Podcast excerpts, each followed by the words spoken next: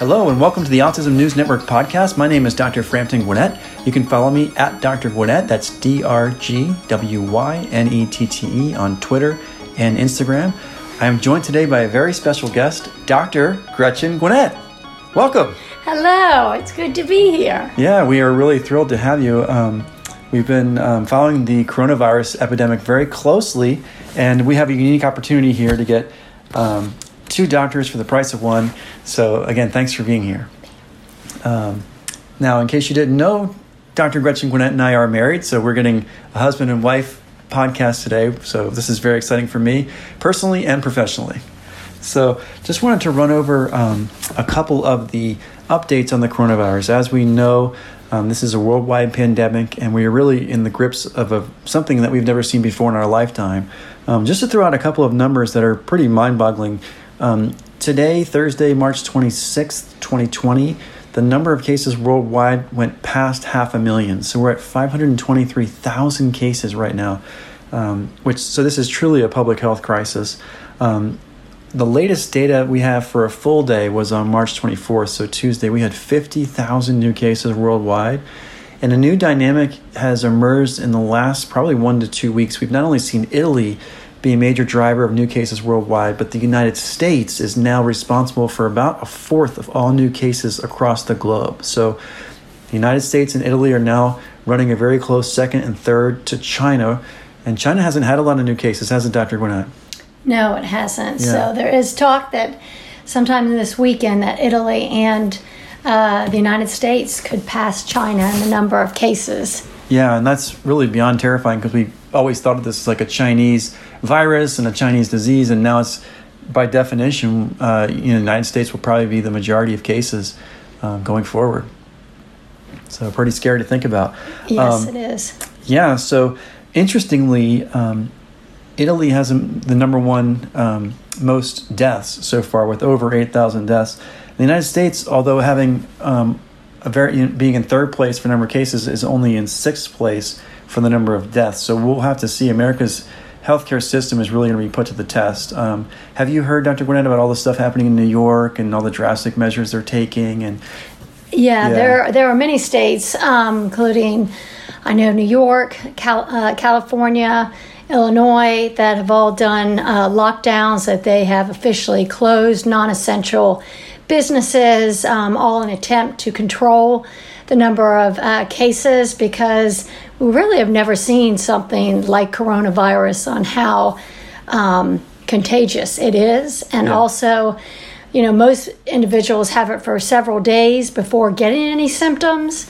So that is also very scary because right. then they're passing the coronavirus on to other individuals uh, with, you know, that neither one yeah. are having symptoms. So they're feeling well, maybe not even any fever, but they can definitely pass it, can, the virus on to others uh, and then develop symptoms later. Correct. Yeah. Correct. And so, that's uh, one of the biggest reasons why this is so contagious.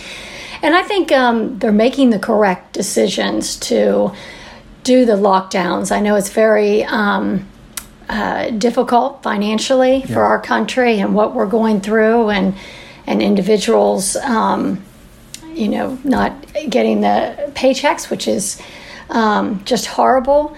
But sometimes I read once that it said uh, the coronavirus might be taking away our livelihood, but at least it's not taking away our lives. Yes. Of trying to say, listen, we all have to look at the big picture of what this means and to try to be safe not only for you and your families, but also for just the well being of, of many, many others. Absolutely. That's a great um, you know little words of wisdom there. I like that.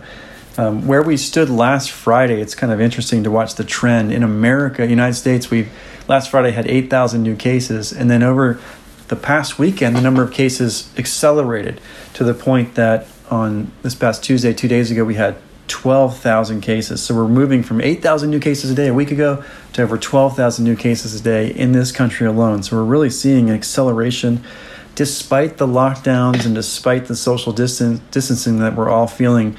Um, so, really, do you chalk that up to more testing, or do you think that people are getting that more people are getting sick? Well, I think it's both. Um, you know, I think you have to realize when you're looking at the United States, um, our ability to test for this uh, disease, as many hospitals are rapidly trying to get approval so they don't have to send out the test so they can get the test sooner. And and this number really is going to really markedly increase as when they have the rapid coronavirus tests that they're projecting in about a month right. that they can get the results in a few hours. Um, obviously, that will be huge and hopefully slowing this down so that people can immediately uh, start, stop, start quarantining themselves. Right. Um, yeah. Yeah, and we had an interesting um, little story today from a, a family outing where we went to Target to pick up in the the parking lot, they can actually bring the, the packages out to you in a drive-through manner. And um, it actually works really well for the, the, audience members listening that you use the app and then you, you send them a message in the app when you're ready and then they can bring it right out. Um, but then something interesting happened right as we were loading up our car, right? Do you want to tell the audience? Yeah, so I look over and I see a husband and wife putting stuff in their car.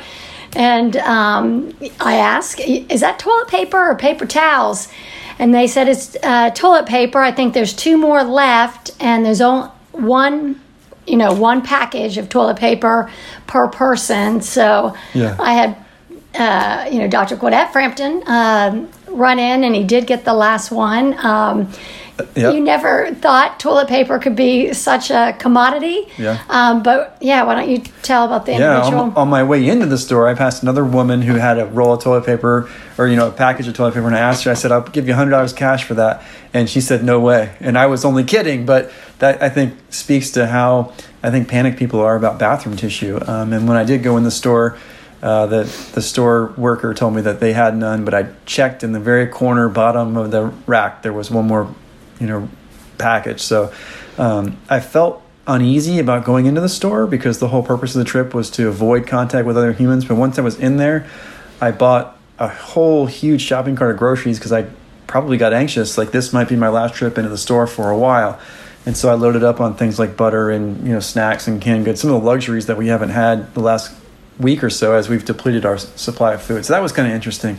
Um, yes. But uh, but yeah, so so the social distancing is definitely taking its toll. Um, have you heard much, Dr. Gwynette, about like people losing their jobs or restaurants struggling? Um, um, yes, unfortunately, and I know they're calling it furlough. Um, that uh, individuals who have been such crucial parts of different businesses that, as businesses continue to whether it's they've got a mortgage or uh, or rent that they need to pay, but especially the mortgages, I know um, can be very overwhelming.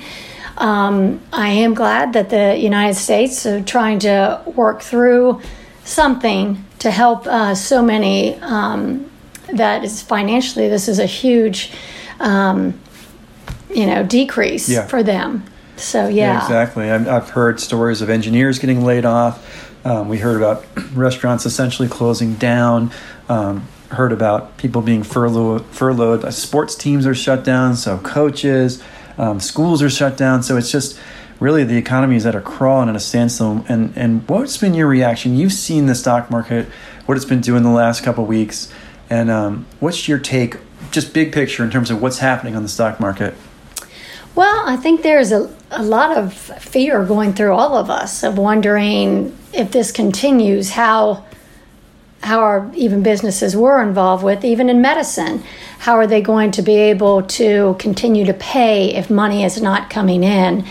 And um, you know, the stock market did end today um, very high compared to what's been going on because it looks like that the stimulus package mm-hmm. is getting closer and that. Um, uh, becoming a lot more bipartisan, which is going to be essential um, yeah. for for this to work. So yeah, it's it's funny when you think back.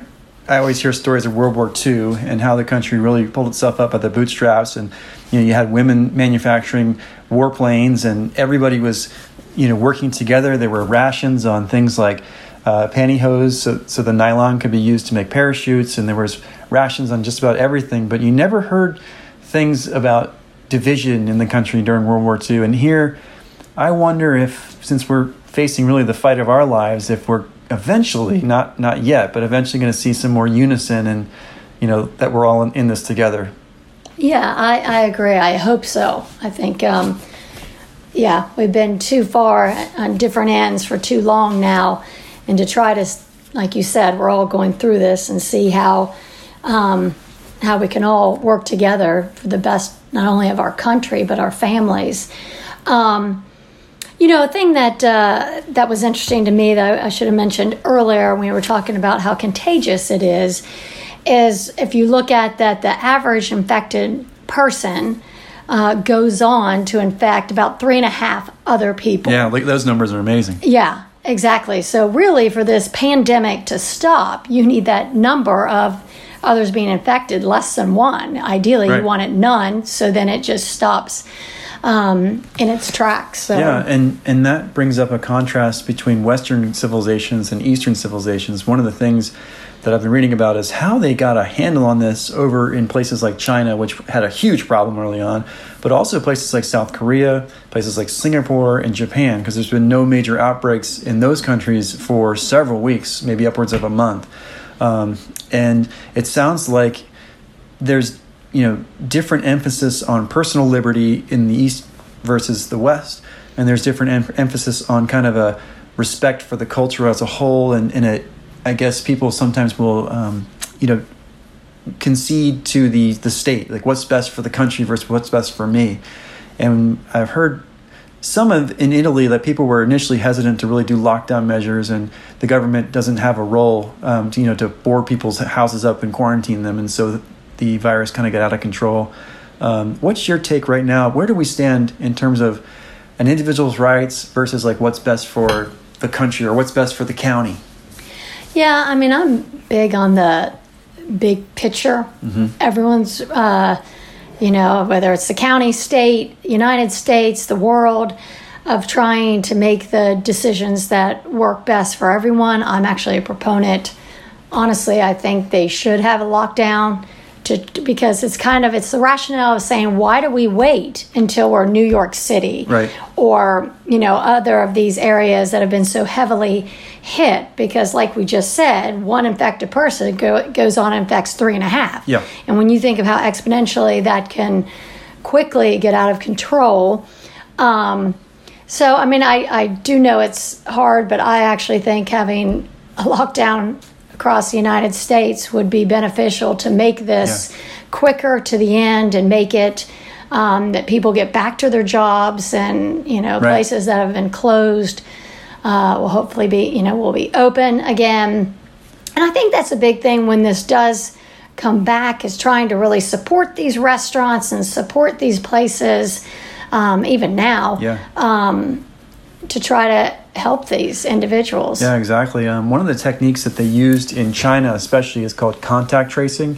So there was, and this is one of the benefits, if if there are any, of being in a communist dictatorship. The um, the state has so much control over there that when a case was identified, they had the resources and the manpower to literally track down everyone, find out where they were, who they talked to, and, and quarantine not only the people who were symptomatic, but also the people who had, for for a fact, been exposed and they created huge hospitals and huge areas in gyms and public places where they could quarantine people um, and trying to separate the sick from the healthy, um, which is really it's not going to fly here in, in, the United States currently. But I guess it really depends. As we're passing the total number of cases in China, we may have to rethink our strategy and get more drastic. I definitely think that um, trying to track down the individuals, especially you know, and see who's been exposed and have you know individuals quarantined and tested. Yeah. Let's have them tested instead of them, you know, continuing to spread to other people. Um, I do think you're probably right. It's probably the only benefit of a communist country that they just really. Um, I know America's taking it serious. I don't think it's maybe as serious as um, you know what China has done to really um, decrease the you know the coronavirus within that country. So. Yeah. yeah, exactly. And then bringing the focus back to South Carolina, we now have 425 reported cases. This is as of um, yesterday, or sorry, as of today at 3 o'clock p.m. Um, so 425 cases, nine deaths. And again, we see counties that are somewhat surprising leading the way, like Kershaw County is number one. That's been the epicenter. Um, but now the larger metropolitan areas are catching up with Richland County, that includes Columbia, Charleston County, and then Greenville County. So we're seeing the bigger cities being more impacted. So, so generally, the closer people live together, the more ep- more you know episodes we're going to see of the virus. In the smaller areas where people are more spread out, it doesn't seem to spread as as fast. So that really mirrors what we're seeing in New York. Um, so yeah, it's and and do we have? I know there was some hope. Maybe there were some treatments on the horizon. Um, we, we, heard stuff about Plaquenil and Z, Z-Paks. Um, any other treatments out there that that our audience should be researching online? Well, no, I wouldn't really say research it yet because literally medicine is researching it. I know mm-hmm. that uh, Columbia University in New York City, um, I believe it's this Monday, this past Monday, started doing uh, double blind controls. Um, to see about the Plaquenil and the uh, Z-Pak. Z-Pak is an antibiotic um, that's given over several days. Your first dose is the highest, um, like it would be 500 milligrams, then going down. And where they got that from is actually France has seen. Um, decreasing the longevity of uh, coronavirus in their patients. And, and what that ultimately means is you're not going to get as sick. So if we can curtail that and shorten this, you're a you're not infecting people as long, but also again instead of it going to a really bad pneumonia or things that our body um, can't control as mm-hmm. well, and, and really our immune system is not fighting as well. Um, especially when it comes to the individual's 60 years of, of age, but um, that the number of deaths that occur 60 right. years of age and older and uh, but I, I, read research that they were looking at, I believe, is 25 years of age to 60, yeah. and that was um, um, a third of the hospitalizations. Clearly, meaning you're yeah. a lot sicker if you require hospitalization. So yeah, that was. It is scary to think about young people getting sick. Um, I think one of the things that got the world's attention was when that 33 year old ophthalmologist in China who was one of the early identifiers and whistleblowers in China, um, succumbed to coronavirus at age 33, which was pretty unbelievable. So, um, in terms of the death rate, you know, it's it's we're having a very difficult time getting a handle on the death rate because, um, you know, like Italy, for instance, the death rate appears to be about 10%, but we know that Italy has an older population, they have a higher rate of smokers, and most of the people who do die of coronavirus have other underlying medical conditions like heart disease, diabetes, asthma, COPD. So, you know, generally younger people are going to fare better, but the older the population, the more vulnerable. So it is it's really scary to think about and we we just don't have a true mortality rate yet, do we, Dr. Gwynette? No, we're still it's just still a huge uh, increase of cases and you know, time is going to tell um, and for us to have better data um, to really look at this and use our own data, not just, um, you know, a lot of the data was initially based out of China. And, um, and that was extremely um, scary that it showed at that point, you know, 80 years and older it was 15% death yeah, rate at that really point. and um, and it was 3% from 60 years of age to 79 years of age which is really high yeah. we've not seen infectious diseases like this especially how quickly um, the illness is this is not yeah. a long-term uh, hiv and um, you know that has totally changed by treatments but i'm talking about way in the beginning um, when they were trying to discover stuff about HIV is the same kind of where we're at right now, trying to figure yeah. out and better understand the coronavirus to be able to make the best decisions. Yeah, and it does take years to, to come up with good research. And that's something the audience needs to bear in mind because there's what we call anecdotal evidence, which means you hear a story that something worked. And then the pathway to getting really true, good evidence takes years because they need to do controlled trials, which means you have a treatment group and a group that doesn't get treatment, and then you have to blind the patients to uh, you know account for the placebo effect. You have to blind the doctors, which makes it double blind, placebo controlled. And those studies then need to be you might get one, but you want to have multiple studies in multiple locations, so it needs to be replicated.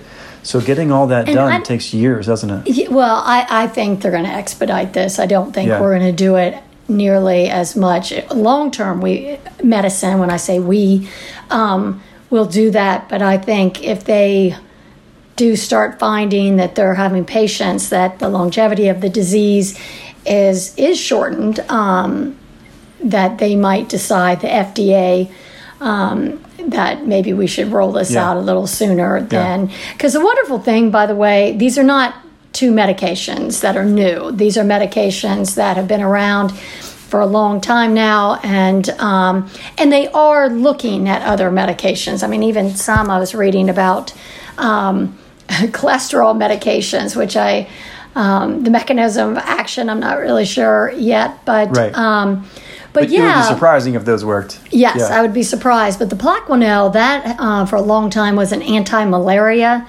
um, yeah. you know, medication, and then the the antibiotic. I think when you're adding the Z-Pak on top of that, you're preventing the secondary infections that the virus makes you susceptible like to. Pneumonia. Yeah. yeah, yeah, like yeah, exactly, preventing the pneumonia. Yeah. So. Um, well, that, that's really interesting. So we'll look for new treatments. I do feel like uh, medicine, at least in the United States, is pulling all the stops. Like when I went to the New England Journal of Medicine website, like almost all the articles are about COVID nineteen.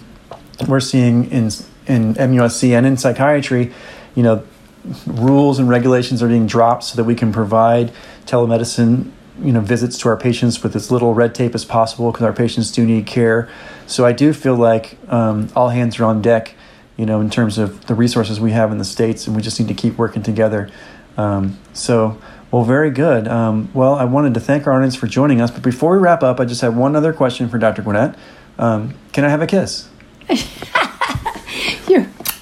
All right. There we go. That's a unique opportunity.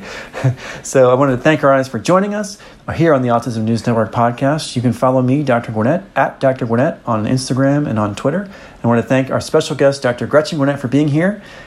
Any words of wisdom, Dr. Gwynette? No, just thanks for having me and just uh, continue to stay safe and healthy and really doing the social distancing and and trying not to expose yourself. And, you know, a big thing we should have said, but I think we're all, we've read it so much, is wash your hands, wash your hands, wash your hands. Yeah. Do uh, uh, two birthday songs, 20 seconds. It's actually, I, I, I was surprised when I timed of like, wow, that is a really long time yeah. of when I think most of us wash our hands. Um, um, so that is making a huge difference uh, there. Absolutely. Well, thank you. And thank you to the audience for joining us on the Autism News Network podcast. We will see you next time. Thanks.